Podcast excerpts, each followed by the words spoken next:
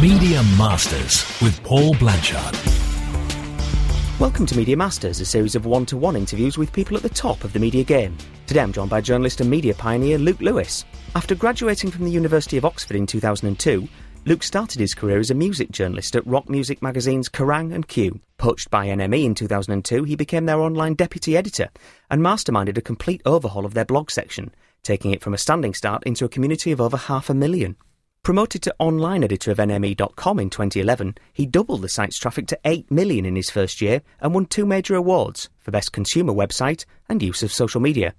In 2013, he joined BuzzFeed and launched its UK edition. As editor in chief, Luke has grown the website to an astounding 18 million unique monthly readers and manages a team of more than 40 journalists. In recognition of this achievement, last year he was awarded the Editor's Editor Award and saw BuzzFeed UK shortlisted as Media Company of the Year. And on top of all of that, he's also been named by Debrett as one of Britain's most influential people. Luke, an astonishing career so far. Thank you for joining us. Thanks for saying so. How did it all begin? I started as a music journalist, and you might say now that music journalism is probably not a particularly good bet for a graduate. But in my defence, I think going back to the early noughties, it was actually boom time for both music and print journalism. Mm. Uh, it was actually a historic peak for both. Um, so it seemed like a pretty good bet back then. Nowadays, you, you'd think going into music journalism, I mean, there's no jobs really, um, sadly. And so after I'd been in in that game for mm, five or six years, I was obviously looking for a route out, and um, certainly looking at, at the internet because uh, print not a good place to be, and also the music industry was sort of slowly actually quite rapidly contracting. So it was I wanted to get out of both of those things really. And was music journalism what you wanted to do originally? Did you envisage that you would always be a music journalist? No, I sort of just drifted into that. I didn't have any any burning ambition to be a music journalist. Uh, the reason I probably I started writing uh, reviews when I was a teenager because uh, my dad was a music journalist. He was an editor. He edited the NME, funny enough, in the early '90s. So you know, sort of late '80s. So the sort of Manchester era. And there's a really famous uh, front cover of the NME, which is Sh- uh, Shaun Ryder of Happy Mondays hanging off a giant E sign. Uh, there's another one, like famous Stone Roses cover, where they're all covered in paint. And uh, my dad was editor at, at, that time, so you know he, he, had a had a really good run, and so I guess that was quite exciting to a teenager. So I sort of followed him into the, the family trade, I guess. And how did you end up with an online bent, as it were? You there labouring in music journalism. Were you always interested in online? Were you always engaged with social media? How did your career move in that I direction was, yeah, initially? But, but you, have, you, have, to remember that uh, the internet was kind of much less fun in, in the mid noughties. It pretty much pre social media, and so it was all about Google really. And uh, so I, I, really loved being editor of NME.com, but it was kind of things were a, a, bit less creative then because what the game for journalists was really trying to uh, get to be top of search results. And what that mostly entailed was trying to cram lots of keywords into the headline. So if you were writing about, you know, a band's reunion tour, you would get the band name in there, you'd get the name of the venue, all that stuff. And so it was kind of not really very creative. And, and, and back then, online was seen as the kind of the unglamorous thing to do. You know, all the all the fun was happening in print, and online was just uh, almost like content farming, just for SEO, like you say. Yeah, it wasn't it wasn't seen as, as like the, the, the sort of prestige place to be. Um, but then that all changed really in, in sort of the late 2010, 2011. Facebook really started to take off as a significant referrer of traffic, and that really changed everything and made things much more creative because suddenly the game was more about creating articles that people enjoyed enough to share rather than articles that were designed to sort of game Google and appear top of search results. And at that point, I became much, much more interested in the internet. And a couple of years later, that's when I came across BuzzFeed. Because you can't fake that, can you? The best way to get hundreds of thousands of people to share an article is to make it genuinely interesting and therefore people actually want to share it. Yeah, exactly. You can't trick someone into sharing an article. You can trick people into clicking on a headline. So that's, you know, where this whole clickbait thing comes from. Um, but I generally don't think that applies to BuzzFeed because our stock and trade is creating articles that people share, and you can't trick someone into sharing something because when someone shares something on Facebook, they're saying to all their friends, I want you to read this. Mm. So it has to be good. How did you move to BuzzFeed then? Did they poach you or did you apply, if you don't mind me asking? I mean, uh, how did the move happen? The job I had, which was launch editor, was never advertised. Uh, I just I was such a huge fan of what they were doing. I just thought that that might be their next move. They didn't they didn't have an international presence. It was purely US. And it was, you know, back then, this is 2000, 2012 when I first approached them. And uh, maybe had a, a, team of 50, if that. All based in the US? All based in New York, yeah. Uh, but I was just such, such, such a huge fan. I just, I just approached them as a fan, really. And uh, I did something which nowadays would be seen as quite old hat, which is I actually did a list, you know, 41 reasons why you should hire me. Mm. Uh, and um, there were, I, and I mocked up how a UK edition of BuzzFeed would look and uh, they invited me to New York to, to meet them. And uh, yeah, they asked me to set up BuzzFeed UK in March 2013. How long did that process start from you initially doing, like you said, what was the what would have been seen then as pioneering X number of reasons as to why you should hire you? How long did that take? They obviously liked the cut of your jib. You know, how many weeks was it before they said, right, you're hired? It was really very very uh, fast indeed. Nowadays, when we hire people, we uh, you know, we're quite assiduous and there's lots of mm. different rounds, you know, loads of people involved. But BuzzFeed was a much smaller company back then, so it really was just I had one phone call with the editorial director, a guy called Scott Lamb.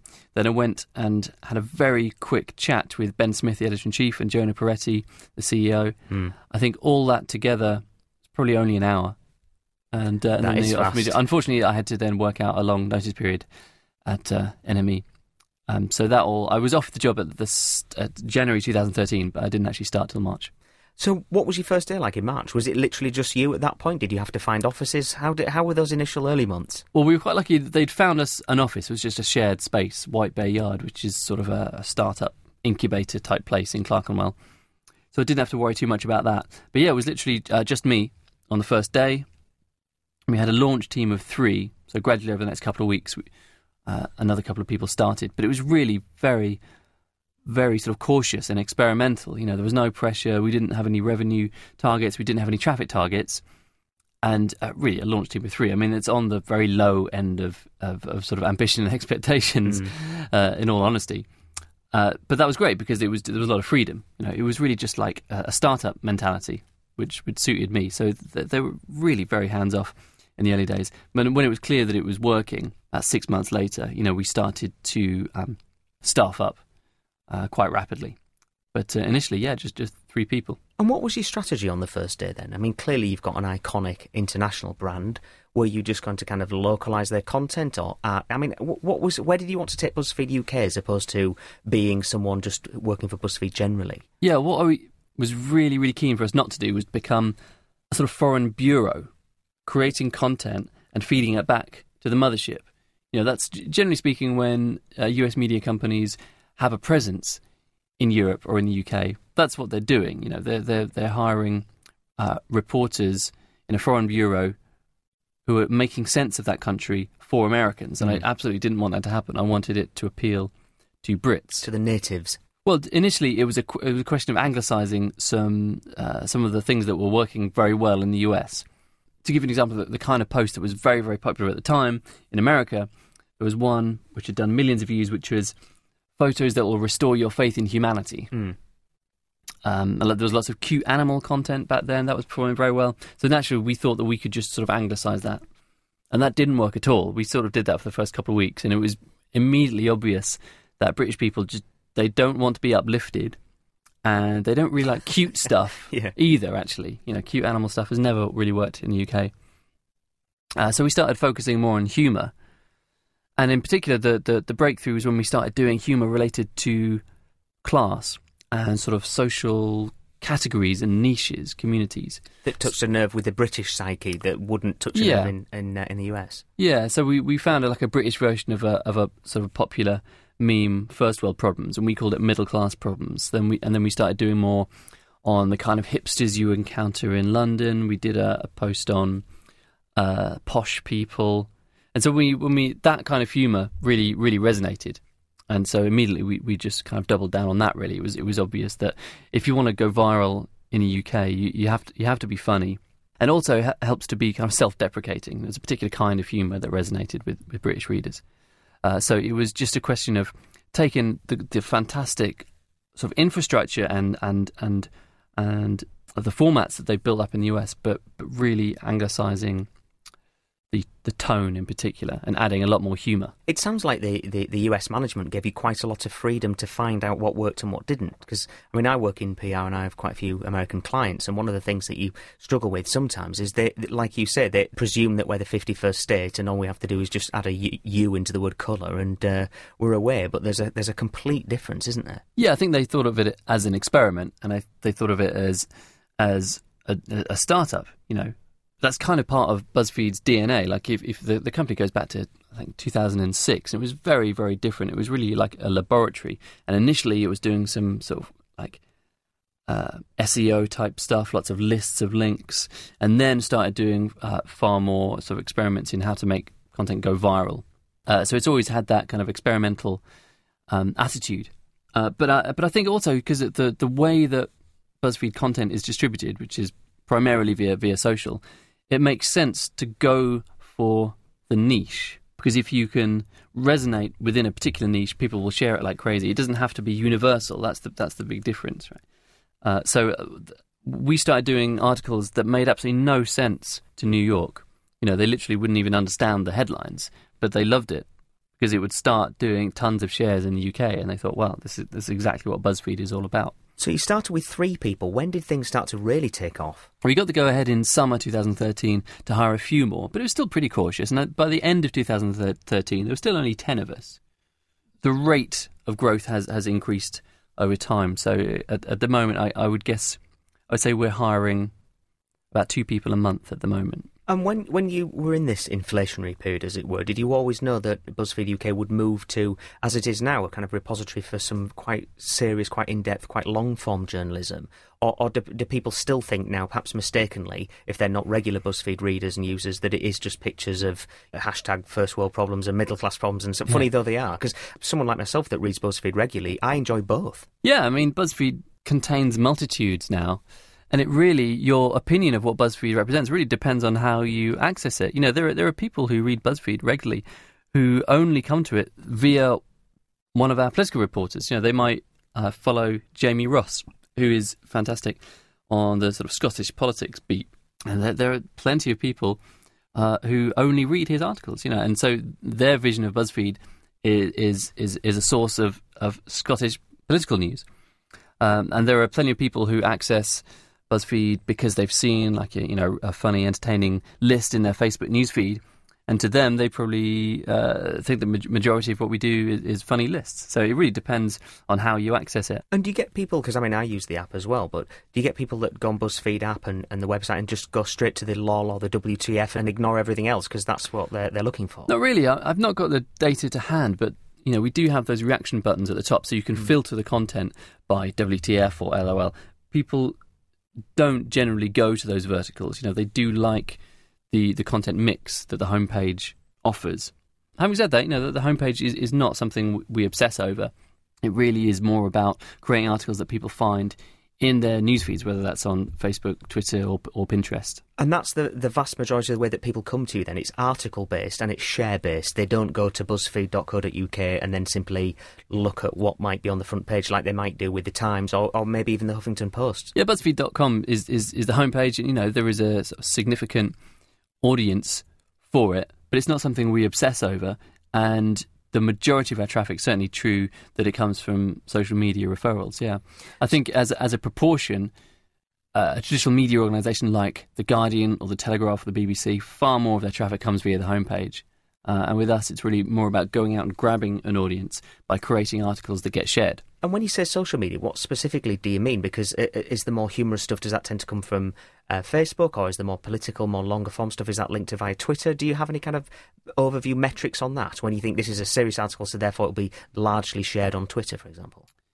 Yeah, I mean, Twitter is far more about news, isn't it? Uh, Twitter is far more about uh, the daily news cycle. You know, it's things that are happening right now. And the, the way we think of it is kind of Twitter is for the head, Facebook is for the heart. Yeah, if you've written a, a, a, funny list, you know, that you're hoping that that will take on Facebook and it could potentially do millions of views. On Twitter, the potential audience is, is much smaller. So your sort of frame of reference and your measure of success is different. You know, you, you it may only do 30,000 views, but if you can see that it's had a high rate of shares on Twitter, then we'd see that as a success. Tell us about your, your day-to-day role now. I mean, clearly when you started and you were one of three, you were chief cook and bottle washer, as it were. But now, you know, in excess of 40 staff, that, there must be a lot of kind of HR. You've got a lot of strategy to decide. How how hands on are you? Well, inevitably, you know, you, you start to move slightly further away from the content. You know, in the in the early days, I mean, I, I was writing it all, and I was writing the tweets, and you know, and editing the homepage, and like you know, if we needed. Uh, you know, some batteries for a mouse or something. I had to go out and buy buy those as well. You know, we didn't have an office manager or anything. Uh, so uh, now we have a few more people to to help out. But I just, I really, really love staying quite close to the content. I l- love brainstorms. I think that the the best thing about BuzzFeed is the creativity. You know, I think a lot of other companies, pe- people hate brainstorms. They kind of they're not very useful.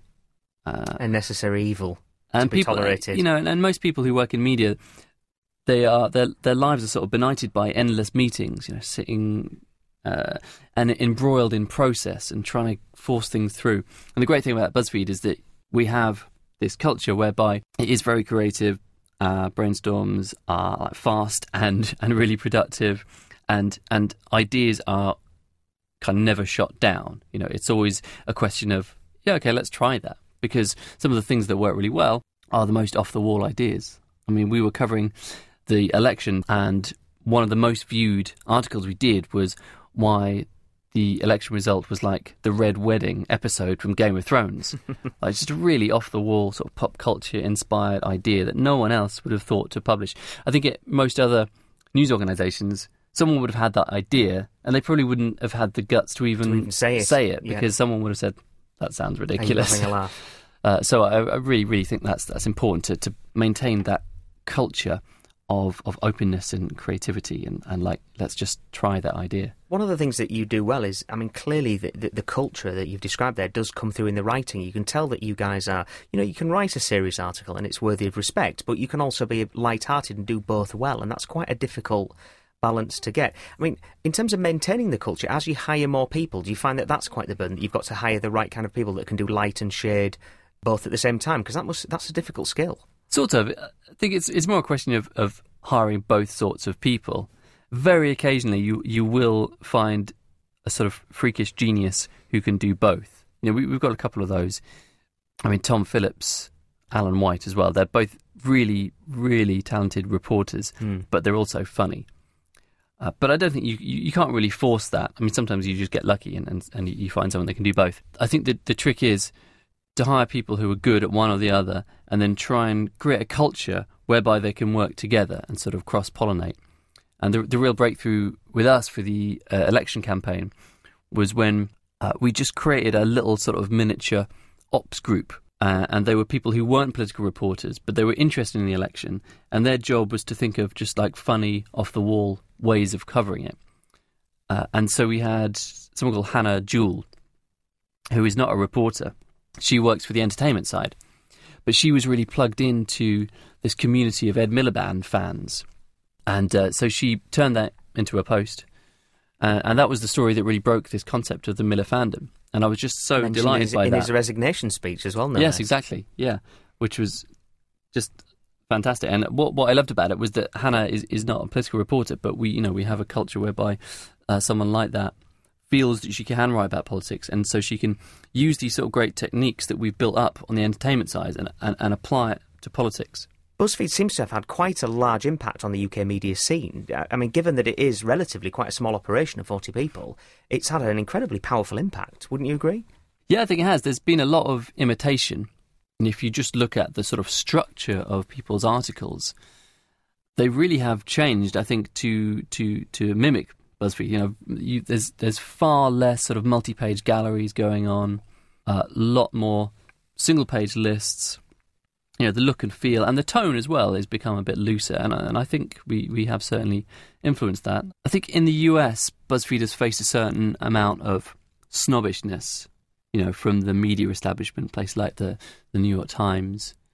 And we've never really had that. And I think it's because BuzzFeed kind of continues this great tabloid tradition that we have. You know, if you look at the Sun, it's it's it's always had this tradition of blending scoop-based reporting with really sort of powerful visual sense and a sense of fun. You know, blending humour with reporting. And if you look at the private eye as well, I think that exemplifies that sort of content mix. So people don't really find it that weird. It seems uh, seems kind of natural in the UK in, in the way that maybe it wasn't in the US. Do you think the other British media still has some, some way to catch up? So, for example, on the BBC News channel, they do a paper review every evening, and The Independent, which still has you know a, a vastly fewer readers than you guys do, still gets its front page shown on the BBC News channel, but they don't show what's leading and trending on BuzzFeed, and yet you have those millions and millions of eyeballs. Yeah, that, that is a little bit frustrating, but I'm sure it will change. Uh, well, well answered. And how long do you think that will be then? Because clearly, I mean, if you look at it from your recruitment point of view, you know, as you're moving into more serious, more long form journalism, you're recruiting journalists that have been on the other side, as it were. Uh, do you think that nowadays that kind of line doesn't even exist in terms of print, online, serious, semi serious, listicle, etc.? If you're a journalist and you can write about and you write about the media, you could write for the FT, you could also write for BuzzFeed. Yeah, I mean, journalists just like to be read, don't they? So they they they go and work for places where they feel that they will have an audience. And so we, have been quite quite lucky recently. I mean, for example, you know, we hired our head of investigations, Heidi Blake. You know, incredibly one of the most celebrated reporters in the country after the FIFA files investigation she did for the Sunday, Sunday Times. Times. That's right. And uh, you know, one of the big sells for her was that at, at the Sunday Times, the, the, the the limitation she had was it was paywalled.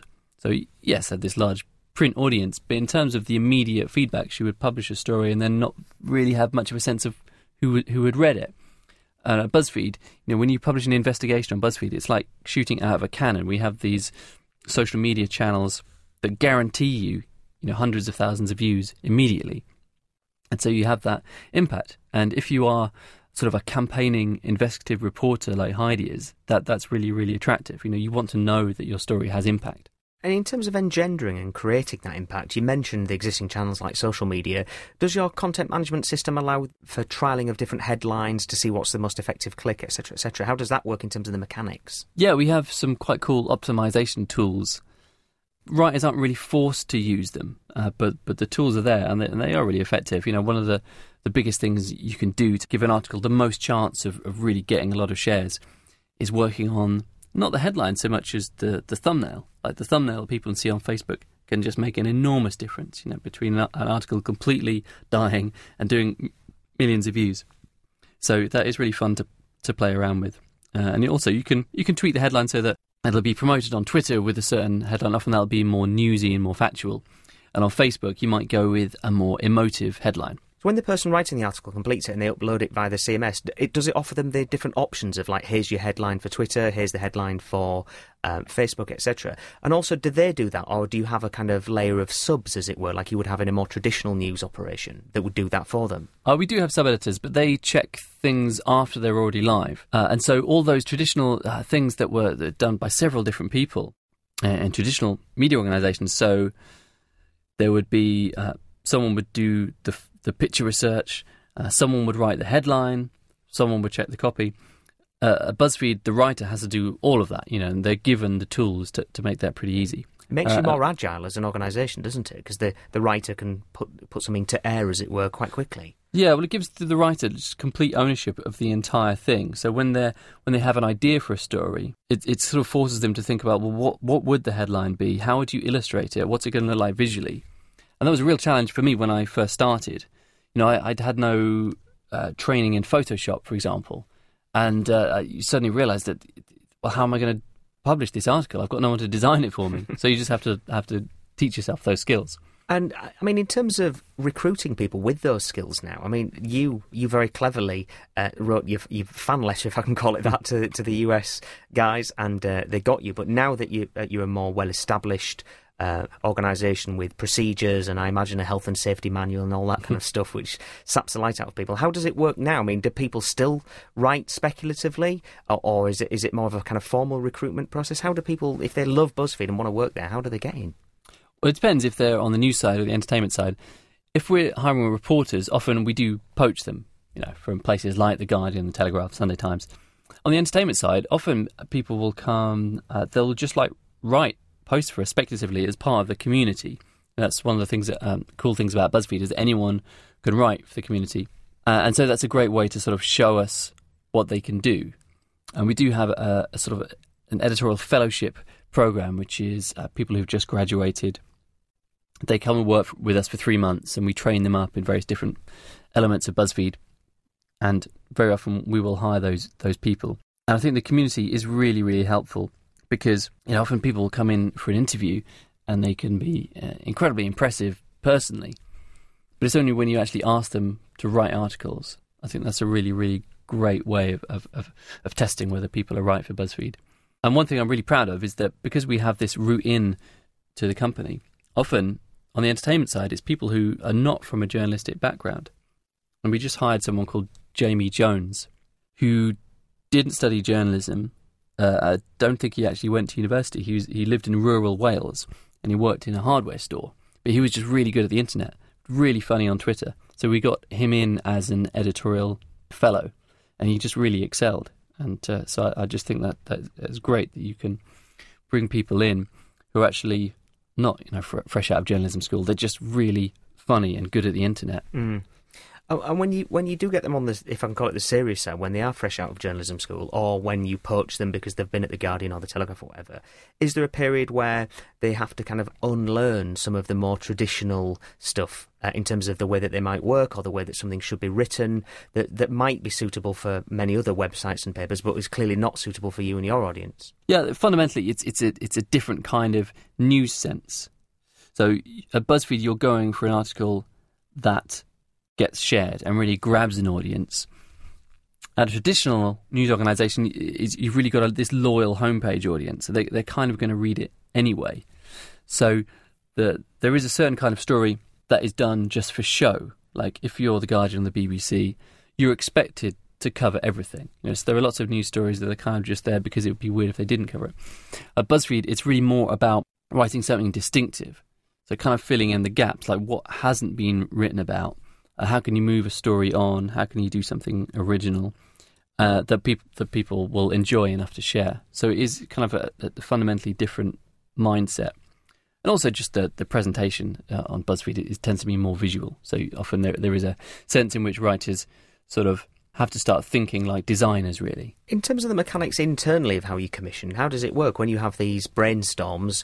Does whoever come up with the idea then get tasked with writing that, given that it's their idea, or or do you have a do you have a drawer full of unused ideas that you've not got round to doing, and you kind of divvy them up on a Monday morning? How does it work? It's very very reporter driven. I think a lot of other places things are quite editor driven. You know, an editor will come up with a news list, and then portion those stories out to reporters. And we don't really do that. It's, it really comes from it really comes from the writers. And they'll come in in the morning and uh, they'll just kind of have an idea and then they do it. Uh, I think that that works because because writers have so many sort of tools at their disposal. You know, they know they've got a, their sort of viral dashboard that shows how their stories have performed. They also have optimization tools to make sure that the article is kind of geared up for social sharing. So for for various reasons, it it kind of makes more sense for it to be reporter driven in that way, and there is a huge amount of freedom, and that's another sell. You know, when we are poaching great reporters from legacy media places, is that you know there is just so much freedom. You know, you have an idea and you do it. That, that's kind of the BuzzFeed mentality again, in the traditional model, you have a, a, journalist that writes an article, it's given to the subs, stones at, you know, nine o'clock at night, whenever it is, and then they can go. Is there, clearly, when you mention the social media dashboard, do they have some role in, in keeping it promoted, as it were? So, so that's a piece of software that I imagine that has all these metrics, and is it their responsibility to see how they can tweak that to, to improve, the, you know, the number of shares, etc.? Yeah, they're encouraged to do that. And that is one thing that journalists have, have never ever been able to do until recently, which is mm. optimize their article after it's already been published. Uh, and the, the, the best BuzzFeed writers that are kind of very good at that. You know, they'll publish something that they really have a good feeling about. They think it'll do well, but then it doesn't do well. So they think, hmm, I could probably work a bit on this headline, or I could probably tweak that thumbnail image.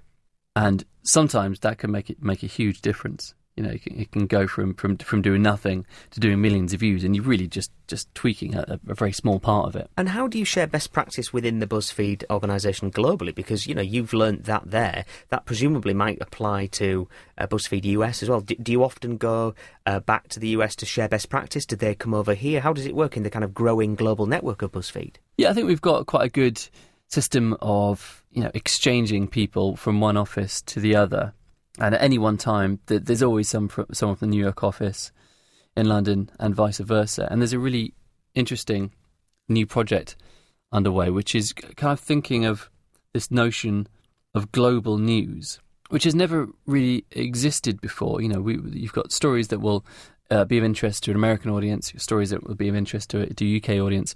But now we're starting to find that there is a certain kind of story that will take off all around the world.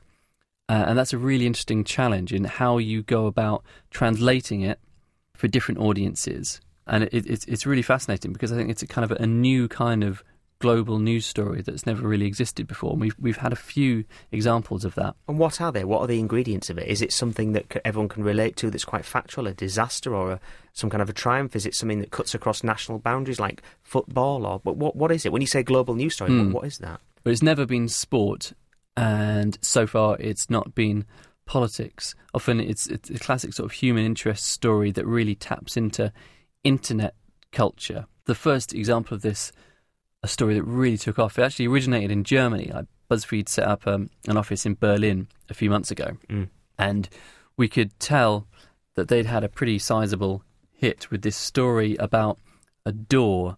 I think it was someone had pinned a note on a door saying that it was broken and it just turned into a kind of a meme, and people add in other jokes underneath, and then it took off on Tumblr, and this door became sort of internet famous in Germany. It's kind of hard to explain.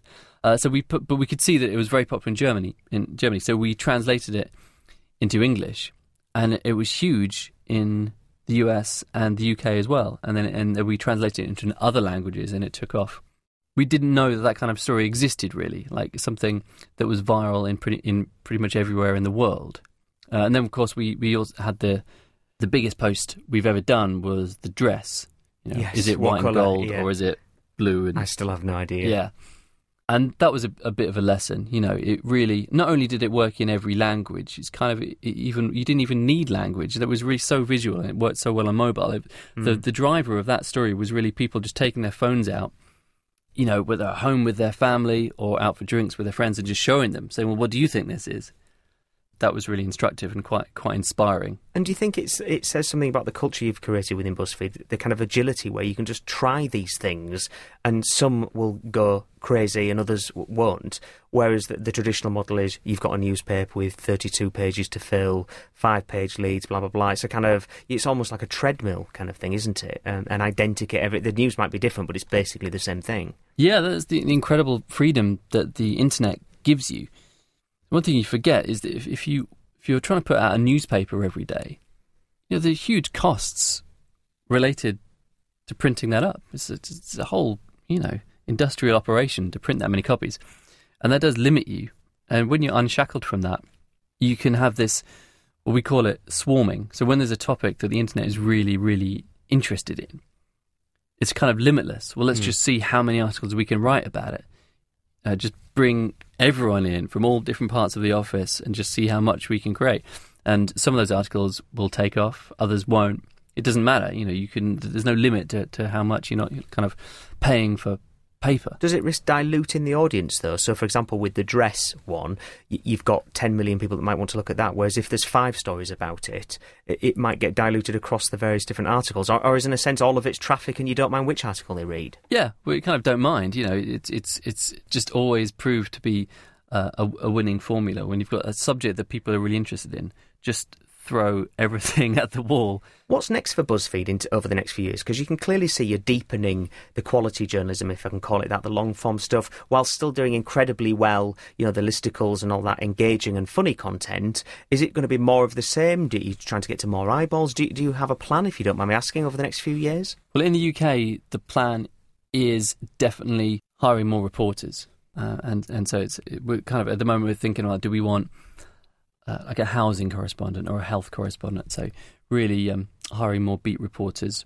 that is the focus at the moment, but not losing sight of the entertainment side. So we want to keep expanding in news, but also not lose sight of the fact that a, you know a large proportion of our, of our audience comes for the entertainment side, and we want to get better in that and keep doing it and keep being creative and weird and funny. You know that stuff is really important too. What's next for you personally then? I mean, clearly you've had a, a, a fantastic time at BuzzFeed. That may carry on for some while, but do you, do you have an eye on where you might be five to ten years from now?